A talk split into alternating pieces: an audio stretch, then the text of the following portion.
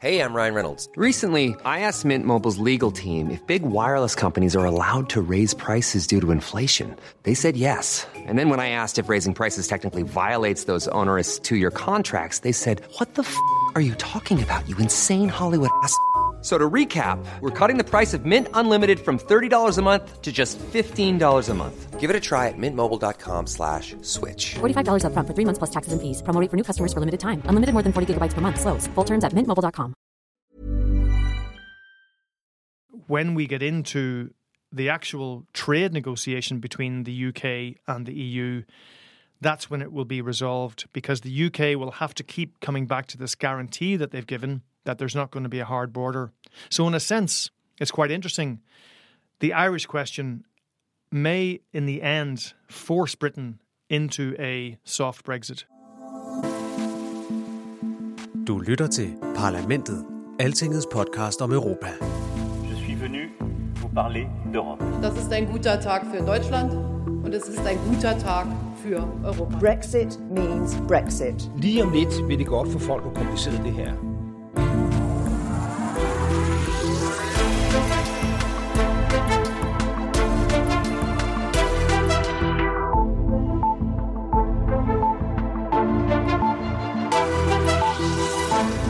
Hej og velkommen til den her podcast, som er en lidt særlig version den her gang. Det er sådan en slags topmøde special. Mit navn er Thomas Lauritsen. Vi optager det her på første dagen af det sidste EU-topmøde i år. Det foregår her torsdag og fredag her i Bruxelles. Og i den anledning har jeg bevæget mig ud af mit mørke studie og herover i topmødecenteret i EU's rådsbygning. Det har jeg gjort sammen med vores EU-redaktør, Rikke Albregsen, der selvfølgelig dækker det her topmøde for os på Altinget. Hej med dig, Rikke. Goddag, goddag. Rikke, kan du lige fortælle os lidt, hvordan det ser ud her i topmødecenteret? Jo, vi sidder i en stor sådan overdækket indgangsdel til det, der er ministerrådet til hverdag. Og når der så er topmøde, så stiller de en hel masse borde op, så alle journalisterne kan sidde herude i sådan et stort fælleslokale. Og så er der stillet store skærme op, så man kan følge med i, hvem der kommer og går. Så man kan se, hvad det er for nogle EU-ledere, der defilerer forbi, hvis man ikke selv står ude og prøver på at råbe dem op til det, man kalder doorsteps. Og så er det også her, man ligesom kan fiske sig nogle kommentarer, hvis der kommer en frisk embedsmand forbi, så måske ved noget om, hvad der foregår. Hvor mange mediefolk kommer der til sådan et topmøde her? Jamen, der er rundt regnet 1000 til sådan et normalt EU-topmøde. Okay. Er det så her, hvor selve topmødet foregår? Altså, er det her Løkke og Merkel og de andre skal sidde og snakke? Nej, det er det ikke. Det er over i en bygning ved siden af, som er forbundet med den her bygning med sådan en lille svalegang, hvor man skal over. Men altså, vi kommer ikke i nærheden af den, skal vi sige det sådan. Vi har et lille bitte sådan vindue, når de kommer fra deres biler ind i bygningen, hvor man kan stå og råbe, Prime Minister, sig noget til mig. Men ellers så forsvinder de simpelthen op i de højere luftlag, hvor de så sidder bag lukkede døre i timevis, mens vi andre går rundt og venter og prøver desperat at finde ud af, hvad der foregår. Og så på et tidspunkt kommer de så ud igen og fortæller, hvad de vil fortælle fra deres møde. Okay, lad os lige høre, hvad vores statsminister sagde, da han ankom, før han gik op i de højere luftlag. Det er altid problematisk, når man har snærende deadlines i forhandlinger, og det har vi her. Og vi vil selvfølgelig lægge vægt på, at vi beholder så tæt en relation til Storbritannien som overhovedet muligt, handelsmæssigt med videre, men selvfølgelig også, at det er balanceret og fair, altså fordi nu handler det om at passe på Danmark, og der skal vi selvfølgelig stå vagt om, at Storbritanniens virksomheder ikke får nogen nogle uhensigtsmæssige konkurrencefordele. Det var Lars Løkke, der jo altså også lige har været til klimatopmøde i Paris. Rikke, Brexit kommer jo til at fylde en del på det her topmøde. Det vender jeg tilbage til i mit interview om lidt. Men fortæl os lige om de andre emner, for de er jo nærmest alle sammen ret udfordrende for Danmark og for Løkke. Kan man ikke sige det?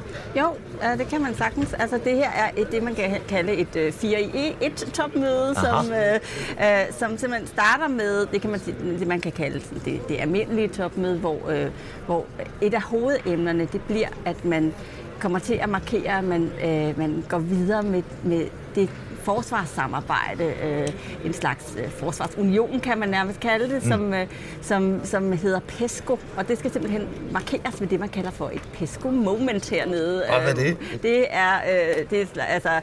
De skal mødes, det bliver de 25 medlemslande, der kommer til at gå med i det her forstærkede samarbejde, som så skal stille op til familiefotoer, der bliver åbenbart også vist en lille film og nogle forskellige andre ting, for at ligesom markere det her sådan højtidelige øjeblik, hvor man starter. Hvad er det så, de skal arbejde mere sammen om? De skal lave et forstærket forsvarssamarbejde, hvor de ligesom puljer nogle af deres kræfter. Altså det er ikke en EU her, som nogen prøver på at gøre det til, bestemt ikke, men det er mulighed for at få gjort nogle ting på EU-plan, som gør, at man ligesom i fællesskab kan for eksempel købe noget isenkram eller og organisere nogle operationer af den ene og den anden slags, og så er det også en mulighed for, at landene kan gå sammen på forsvarsområdet. Og det kan Danmark altså ikke være med i? Nej, det kan vi jo ikke på grund af vores. Så Løkke, han skal ikke være med til the PESCO moment? Nej, det skal han ikke, som en af hans embedsmænd sagde, så kan han jo få tid til at gå ud og ryge der.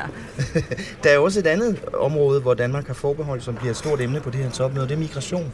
Ja, og det skal de så tage et større slagsmål omkring over deres middag, og der er lagt op til sådan nogle rimelige skrappe forhandlinger, fordi der er ret stor uenighed på det her område omkring, altså hvad skal man egentlig gøre, når man bliver udfordret med af flygtninge og indvandrere, som kommer ukontrolleret ind i unionen, kan man sige. Og problemet for Danmark, det er, at vi er sådan lidt halvt inde, fordi ja, vi har jo et retsforbehold, og som gør, at vi ikke deltager generelt i den europæiske asylpolitik.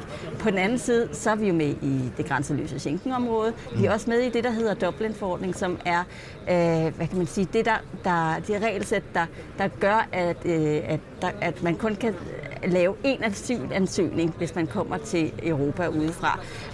Og det vil vi også gerne være med i fortsat, men det giver nogle udfordringer for os, fordi at det her, på grund af retsforbeholdet, så er vi simpelthen ikke med ordentligt i forhandlingerne. Vi kan simpelthen tage det, som de andre kommer frem til, eller også så må vi simpelthen helt være ude af samarbejde. Problemet er vel også, at hvis de laver den her Dublin-aftale om, sådan så den for eksempel kommer til at indeholde en obligatorisk omfordeling af flygtninge, så kan Danmark ikke være med i den, eller så skal vi til at have en ny aftale. Vi behøver egentlig ikke at få en ny aftale. Vi skal bare sige ja til det, som de er blevet enige om. Men der er der vel ude i sådan nogle juridiske spidsfindigheder, hvorvidt man ligesom ændrer hele den måde, man tænker den aftale på, fordi det lige nu egentlig ikke handler om asyl som sådan. Det handler om, hvem der behandler en asylansøgning, men det handler ikke om, at man skal tage flygtningen, hvor det andet ligesom går over på et andet, i en anden boldgade, kan man sige. Og derfor så er der en lille smule usikkerhed omkring, hvordan vi står juridisk, men i princippet er det her meget mere et politisk problem for Danmark, end det er et juridisk problem, for det handler om, at der er ekstremt stor modstand politisk i Danmark mod, at man kommer med i en EU-politik om asylområdet. Med kvoter for flygtninge i virkeligheden, ikke? Det skal de diskutere i aften, og så skal de diskutere det videre frem til topmødet næste sommer, hvor det er meningen, de skal prøve at blive enige om det her. Hvad betyder det egentlig for Danmark, hvis vi ikke kan være med? Jamen, det kan få ret store konsekvenser, fordi det blandt andet sætter hele vores medlemskab af Schengen under pres, fordi at de to ting hænger sådan set lidt sammen. Så der er ret meget på spil. I morgen, når topmødet går videre, skal de diskutere endnu et område, hvor Danmark har forbehold, og det er euroen, som eurolandene jo gerne vil styrke den kommende tid. Hvad sker der der? Jamen, de skal tage en sådan grundig diskussion af, hvor vi skal hen på det økonomiske og monetære samarbejde her i den næste tid.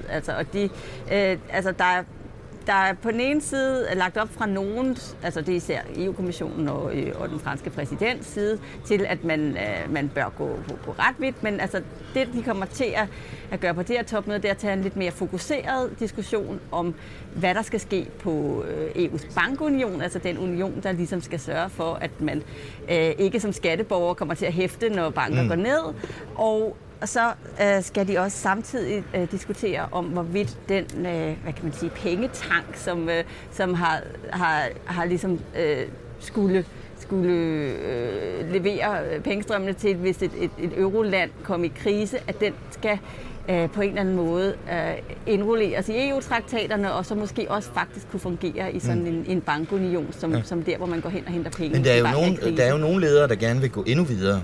Præsident Macron, som du sagde, også kommissionen, som snakker om en europæisk økonomi og finansminister, og måske et særligt eurobudget, og der er kommet forslag fra kommissionen om en slags europæisk valutafond og sådan noget. Er det noget, der har gang på jorden? Hvad tænker de andre lande om det? Det bliver i hvert fald ikke lige nu. Der tror jeg, at altså fra de andre EU-leders side, at man mere fokuseret på, altså om man overhovedet kan nå i mål med de der lidt mindre projekter. Bankunionen for eksempel har de været i gang med i 5 år efterhånden, uden at kunne ligesom gøre den færdig. Så det vil sige, altså før man begynder at slå endnu større brød op, kan det være, at man ligesom skal få orden i sit eget hus, er noget af tankegangen. Men der er også Danmark også i en lidt særlig situation, fordi man har nedsat et udvalg, der skal behandle det her, som først bliver færdig med deres arbejde i 2019. Så det vil sige, at altså, der er vi også på sådan et mærkeligt sidespor, hvor vi altså på den ene side jo er ude af euroen, og på den anden side har en fastkurspolitik med finanspagten, og altså ligesom ret så bundet til den fælles mønt, men uden at have en rigtig rolle i det arbejde, som foregår der. Okay. Og når de så er færdige med euro, så skal de jo tage beslutning også i morgen om de vil gå videre i forhandlingerne om Brexit. En af de virkelig svære ting i de forhandlinger bliver spørgsmålet om Nordirland. Og derfor er min gæst i den her uge den irske journalist Tony Connolly.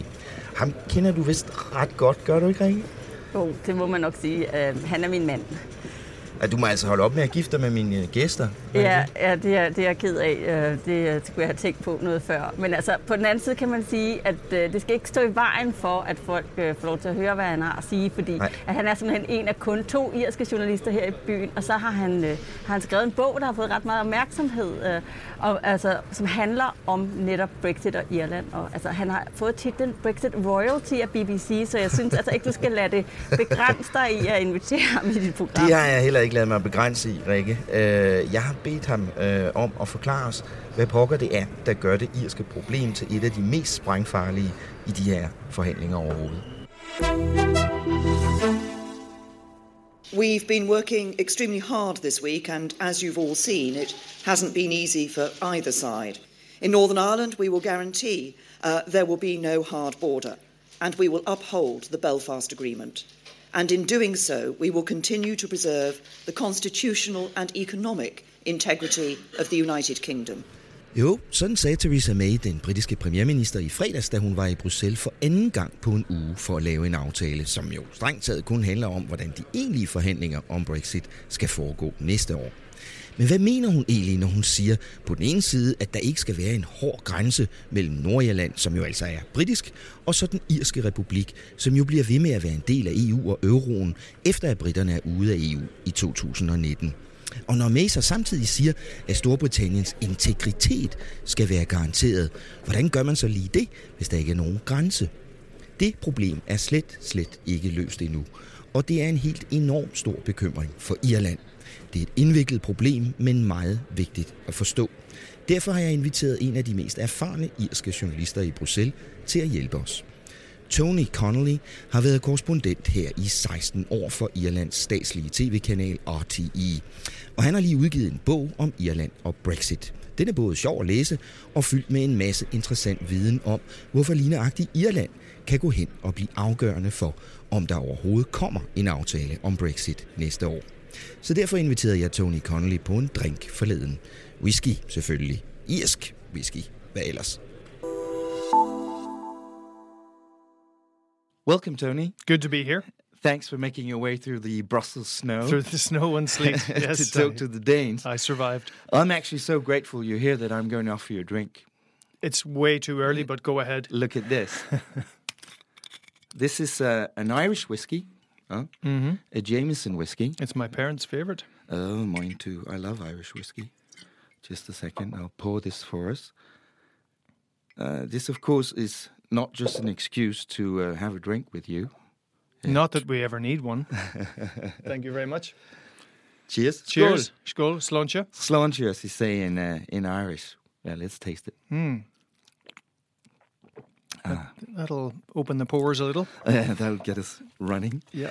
Like I said, this is not just an excuse to have a drink with you, although I'm a great fan of Irish whiskey. This is the Jameson's.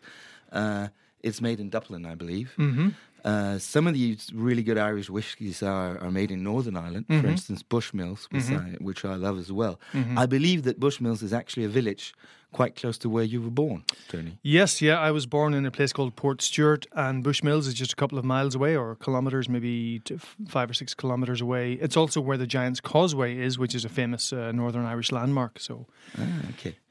The reason I'm starting you off with a whiskey is that this is not just a very nice drink. It's also a world-famous Irish agricultural product, and maybe one of the Irish products that could be hit by Brexit.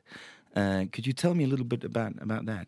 Yeah, I mean, whiskey is a funny thing when it comes to Brexit because it could face some risks in Ireland, but it also could face some major opportunities because Scots whiskey, of course, is the global number one, but a lot of the exports of Scots whiskey are done through EU trade agreements with places like Korea or Colombia or South Africa.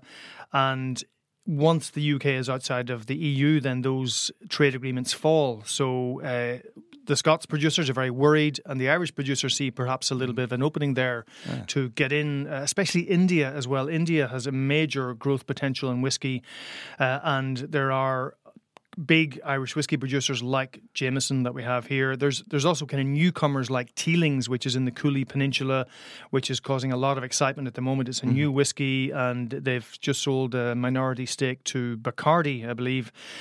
So again, those are the kind of opportunities. But the problem, on the other hand, is that Irish whiskey is a geographic indicator as far as the EU is concerned. It has special protected status, but its status is all-island. So whiskey is produced on an all-island basis because it's produced in Northern Ireland and the Republic of Ireland. You have a supply chain of ingredients, bottles, packaging, all going back and forward across the Irish border. Of course, once Brexit happens, you could have tariffs, you could have customs implications, and that would really decimate the Irish geographic indicator, and the production of Irish whiskey on an all-island basis. So ultimately what the Irish government wants is that Irish whiskey is protected all the way through the negotiations, even up until an EU-UK trade agreement. Mm-hmm. But there are many other Irish products, also agricultural products, that might be in trouble because of Brexit. In your new book, Brexit and Ireland, which is just out now, which, by the way, to everybody out there, is a really good book for anybody who wants to know not just about Ireland and Brexit, but about Brexit in general. It's a really good book, Tony. Thank you. In your book, one of the examples you use is mushrooms. Mm. I was intrigued by that. Why is there a particular mushroom problem for Ireland and Brexit? Yeah, the first problem facing mushroom producers was that 90% of the exports of mushrooms go to the UK, and the contracts are done in sterling. And immediately after Brexit, there was perhaps a 15 to 20% drop in the value of sterling. So that wiped out 5 big mushroom producers almost overnight, because mushrooms are high volume. You got to produce a lot of them, and they're also small margin, so you don't make a big profit. They're perishable. They're perishable as well. Yeah. So the first problem was the currency fluctuation. The second problem, as you say, is they're perishable. At the moment, Ireland produces 50 tons of mushrooms a week, and they go to the UK.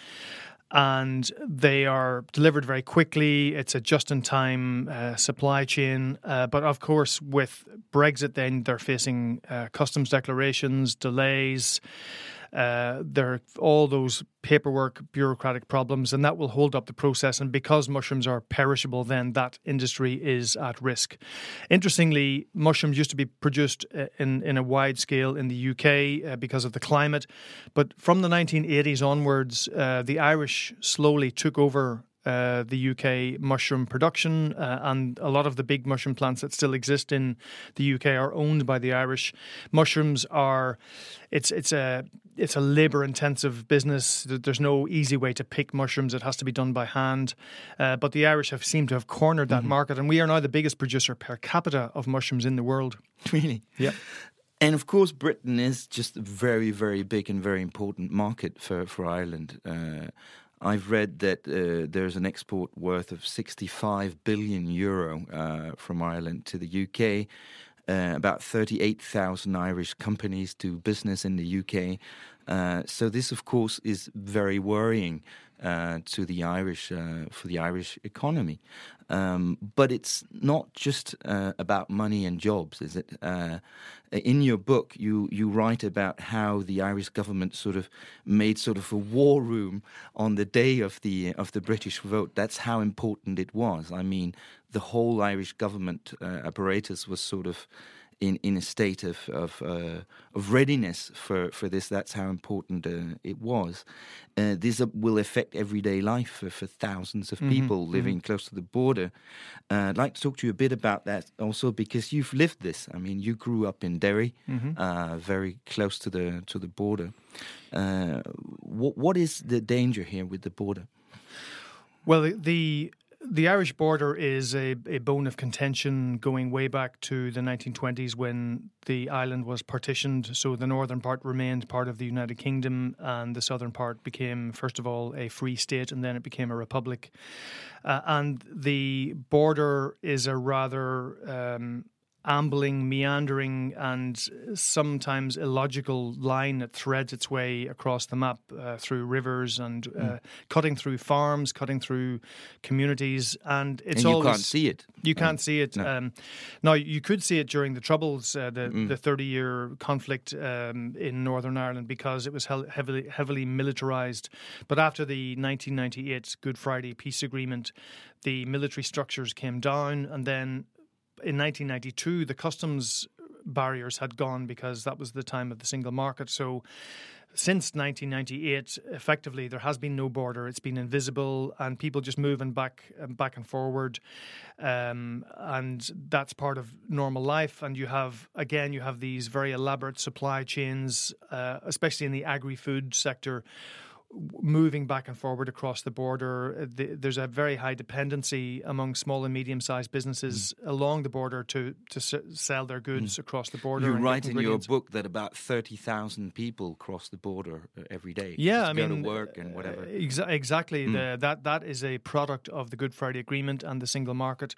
And where I come from, Derry, if you look at the hinterland around Derry on the southern side of the border in the Republic of Ireland, there's a population there of about 5,000 people in these small villages, and half of them were born in Derry, and they moved just across the border because it was just a nicer, perhaps cheaper place to live, but they commute back and forward to go to work. They work in the health sector, in education, in some of the big technology companies, and that has been a free-flowing experience for people along the border. Now, again, all that will be threatened by Brexit. So that's why this is such an issue for Irish people. Are people worried that the tensions and the Troubles could come back?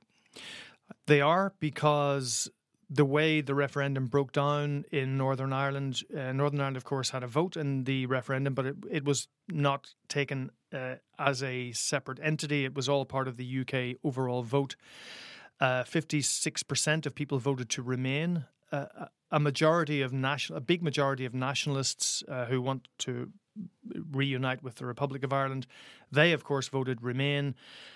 The people who voted Leave tended to be the Democratic Unionist Party, Unionist voters who want to remain part of Britain. So it broke down, both in terms of the traditional fault lines in Northern Ireland, but also there was a kind of an identity thing here. Irish nationalists were more comfortable with their European identity, whereas unionists were more inclined to follow their British identity. So that was why you have this polarisation. And that has deepened divisions politically, first of all, in Northern Ireland. Then the problem is that if there are tariffs and there's a customs implication, then you will have to have infrastructure along the border. That infrastructure then could become a target. It will have to be made secure. you can see how very quickly you can get into a spiral and escalation, yes. And that's one of the reasons why they think this could, reawaken conflict. So, what kind of solution would Ireland like to see to this border problem? Well, I suppose first of all, the Irish government has always argued that it would be better if Brexit hadn't happened. I mean, the Irish government was quite open in campaigning in the UK before the referendum. The Prime Minister, Enda Kenny, or the Taoiseach as we call him, he was over for many meetings. And every time he warned people about the dangers of a leave vote, how that would affect Ireland and how it would affect the peace agreement. Since the referendum, the Irish government has said they would much prefer Britain to remain in the customs union and single market, because therefore you wouldn't have the need for customs checks along the Irish border. But also, equally important, you wouldn't have a customs implication for all of the goods that are traded with the UK from the Republic of Ireland. As you say, there's a hugely integrated export and import market between Ireland and the UK. Both economies are very closely bound together. If there are customs and tariffs on that trade, then that could spell devastation for key sectors of the Irish economy. So what's the status now? We're in the middle of a European summit dealing with these things, trying to move the negotiations further with the British. But there still is no solution to this, is there? It's complicated. I know. And I'll try and simplify it as much as possible. So there was a joint report by British and EU negotiators last week. And all along the Irish have said, look, we do not want a hard border on the island of Ireland. We don't want to return to that.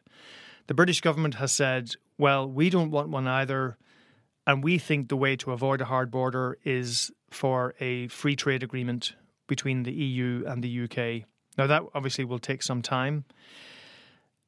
So the next step the UK says in this report is, okay, if the trade agreement doesn't work, then we will recommend specific solutions to avoid a border. That would be using technology, like we have on the Swedish-Norwegian border, where customs declarations are registered online electronically. You can get a text message that your customs declaration has been approved. Then as a lorry, your license plate is scanned and so on. The British also say we could have exemptions for small businesses. We could have trusted traders. So they think there is a suite of technical solutions that would remove the need for a border. The Irish government and the Europeans don't believe that. They say that neither a trade agreement or a range of technical solutions will really work, that ultimately they would undermine the EU single market because you need to check goods coming and going. So the Irish government said, what we want is that if those first two solutions don't work, then the third solution is that Northern Ireland would remain as close to the single market and the customs union as possible. Now, at the report last Friday, the British government agreed with that principle. But the problem there is that both governments interpret what that means differently. Mm. Now, the term they use is full alignment. In other words, the rules in Northern Ireland and the Republic of Ireland would be aligned. They would be the same when it comes to the rules of the single market and the customs union. Now, one interpretation of that is that Northern Ireland more or less is in the customs union and single market. Mm. The British government say, actually full alignment means just that we have mutual recognition of the way we do things, and it's not the same as Northern Ireland being in the customs union because, of course, they say the whole of the UK is coming out of the customs union and single market. So the problem is there's an internal contradiction in that agreement. Mm. The Irish government believes, okay, that may be the case, but when we get into the actual trade negotiation between the UK and the EU, that's when it will be resolved, because the UK will have to keep coming back to this guarantee that they've given that there's not going to be a hard border. So in a sense, it's quite interesting. The Irish question may, in the end, force Britain into a soft Brexit. That's interesting. Yeah, because the agreement that they had last week also said that there can't be any difference between the regime in Northern Ireland and the system in the rest of the UK. Mm. So one way to interpret this is that the UK has promised, it's given a guarantee that there would be no hard border in Ireland. Also that there would be no difference in the way Northern Ireland and the rest of the UK operates. So if you follow the logic of that, when we get into the trade negotiations, the UK will have to stick by that guarantee. Mm. And they may then have to have a much softer Brexit than some people would like. And this, of course, is really just the beginning of the more detailed negotiations on this and other subjects with the British. Do you think there is a risk of an Irish veto along further down the road? Well, it's not a risk. It's a fact, actually. Mm. The way this process has been structured is that Michel Barnier, the chief negotiator, has a mandate from the European leaders called the Negotiating Guidelines. And in the guidelines, it spells out that the Irish question must be solved. And those guidelines, even though we're entering phase two into the more trade negotiations, those guidelines continue. The force of those guidelines continue.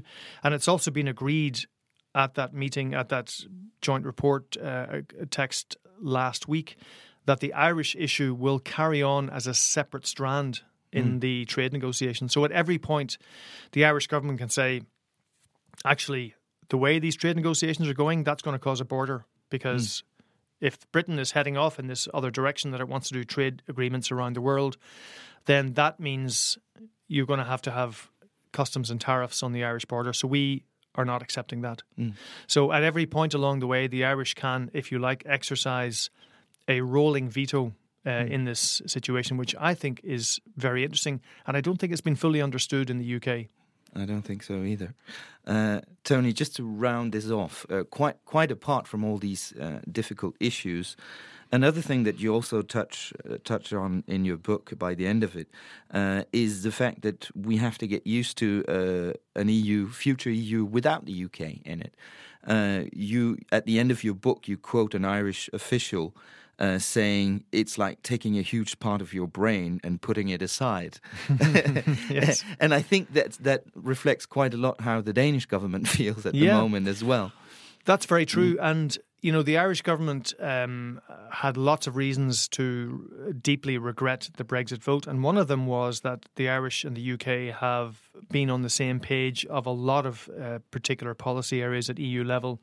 Especially taxation. Taxation is a very sensitive issue for the Irish government, corporate tax. And as we know, the French president, Emmanuel Macron, wants to bring corporate tax levels much closer together. He wants digital taxation. The Irish were always able to rely on the UK as defending taxation as a national competence. Nothing to do with the EU, hands off. This is an Irish or a British competence. With Britain gone, of course, the Irish lose that ally in the negotiations or in the system. So yes, they are looking for new friends. Do you see a parallel to Denmark? I think the Irish are looking to countries like Denmark, which are very strong on national sovereignty. They're strong on the taxation issue. Also things like fisheries, farming. And they have been making friends with. They've been making new friends. Actually, they have the Irish Taoiseach attended for the first time the Nordic-Baltic Breakfast, which is a fixture of EU summits, and they are trying to make new alliances, especially along the Nordic countries, because they deeply support the single market, they support the digital agenda, they support lifting any barriers to trade and services and so on. But I don't think anything will fully compensate for the ally that Ireland had in the UK. Okay. Thank you very much for coming here, Tony. Pleasure. Thanks for the Jameson. Let's have one more drink before you leave. Sláinte. Sláinte. Skål. And have a good summit, Tony. You too. Thanks a lot.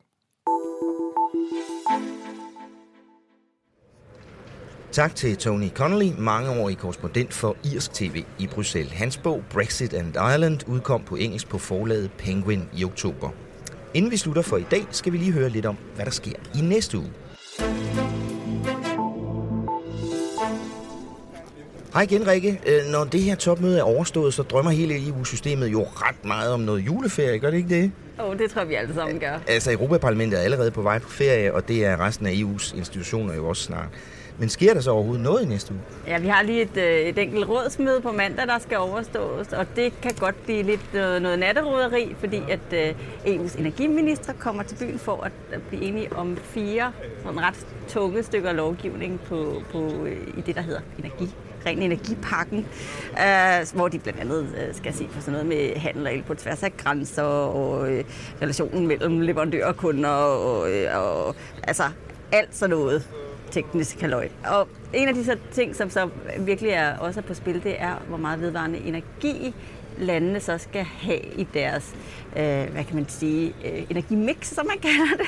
Altså, så der kommer der til at være et stort slagsmål om, hvorvidt at det skal være de 27%, som EU-stats- og regeringschefer har lagt op til, eller om man måske skal være mere ambitiøs. Så der har den danske regering så nu sagt, at de vil faktisk have det op på 30%, så det vil de rigtig gerne nå frem til. Så det bliver spændende at se, om de kan komme i hus med det. Okay, hvad med Brexit? Er vi helt færdige med det for i år? Nej, ikke helt. Altså, det der er sket det der skal ske efter topmødet, det er, at med EU-ledernes velsignelse, så kan EU-kommissionen så tage det, som hedder retningslinjerne, og forvandle, som EU-lederne de beslutter ved det her topmøde, og forvandle dem til det, der hedder forhandlingsdirektiver. Ja. Og det skal de simpelthen gøre med lynets hast, så det skal allerede være i hus på onsdag på kommissionsmødet. Og så er, når de direktiver ligesom ligger på bordet, så ryger de tilbage til ministerne, som så skal til at se på, om de kan skrive under på dem. Ja, okay. På kommissionens møde i næste uge skal de også tale om de demokratiske problemer i Polen. Ja, fordi de har jo været i skammekrogen længe, fordi at EU generelt har store problemer med den politiske indgriben i blandt andet statslige medier og i domstolene, som regeringen har i Polen har leveret her over de seneste par år. Og de har lige stadfæstet en kontroversiel reform, som tvinger dommer på pension og ændrer deres udnævnelsesproces osv., som er meget politiseret. Og der skal Franz Timmermans, som er EU-kommissionens første næstformand, hedder det, han skal give sin vurdering af, jamen, hvad skal EU gøre ved det her problem, som man jo ser Polen som. Men Polen har jo lige pludselig fået en ny regeringsleder. Har du øvet dig i at sige hans navn, Rikke? Jeg har i hvert fald prøvet. Jeg tror, han hedder Mateusz Morawiecki, men vi må hellere finde en polak, der kan bekræfte os i det. Han skal overtage, men jeg tror ikke nødvendigvis, at det kommer til at betyde så frygtelig meget. Fordi hans forgænger, Beata Szydło, hun kørte jo en meget hård linje i forhold til EU. Ja, og jeg tror, forventningen er, at han lægger sig rimelig meget op af, hvad hun har gjort også, selvom så nogen også siger, at han er mere EU-positiv. Men det må vi få se. Ja. Så det handler om man næste år skal i gang med at se på, om det er nødvendigt med sanktioner over for Polen, for at få dem til at følge demokratiske regler. Ja, det er det. Og der er EU altid et problem, fordi det er enormt svært, når først et medlemsland er inde i folden, at finde nogle virkemidler, der kan gøre, at de ligesom bliver på dødens smalle sti, hvis de først afviger fra det. Det bliver en af de ting, der skal tages fat på næste år. Der bliver rigtig, rigtig meget at tale om i EU i næste år også. Tak til dig, Rikke Albregsen, og tak til dig derude, der lyttede med. Det var så, hvad jeg havde til dig i den her uge her fra Topmødecenteret i Bruxelles, hvor alle de europæiske ledere er gået i gang med deres diskussioner. Jeg er klar igen i næste uge med den sidste podcast i år. Min julegave til dig bliver en grundig og også lidt personlig snak med Margrethe Vestager. Jeg har talt med hende om alt fra verdensherredømmet til medisterpølser. Og så har jeg selvfølgelig spurgt hende, om det kan være rigtigt, at hun skal være den næste formand for EU-kommissionen, sådan som der er nogen, der siger. Det lovede jeg jo i min første podcast, at jeg ville spørge hende om. Næste fredag kan du høre, hvad hun svarer. Vores podcast er produceret med mediestøtte fra Europaparlamentet, men Altinget har det fulde ansvar for programmets indhold. Ansvarshævende redaktør er Jakob Nielsen, producer er Henrik Axel Bugter, mit navn er Thomas Lauritsen, og her i Topmødecenteret har jeg haft selskab af EU-redaktør Rikke Albregsen. Du kan følge med i vores dækning af det her EU-topmøde og meget andet på altinget.dk. Og så udkommer det store decembernummer af Altingets magasin i dag. 200 sider samlet og præsenteret af vores fremragende nye magasinredaktør Esben Schøring. Det handler om alt det, du har brug for at vide om politik her på tærsklen til 2018. Både om Danmark og om den store verden. For den her gang præsenterer Altinget også som det eneste danske medie New York Times' særtillæg Turning Points. Jeg har også selv bidraget til magasinet med en stor historie om den britiske EU-modstander Nigel Farage, Trumps bedste ven i Europa, som jeg jo interviewede i den første podcast. Du kan finde magasinet på vores website og tegne abonnement, hvis du kan lide det. Tak for i dag. Lyt med næste gang her i Parlamentet, hvor Altinget taler om Europa.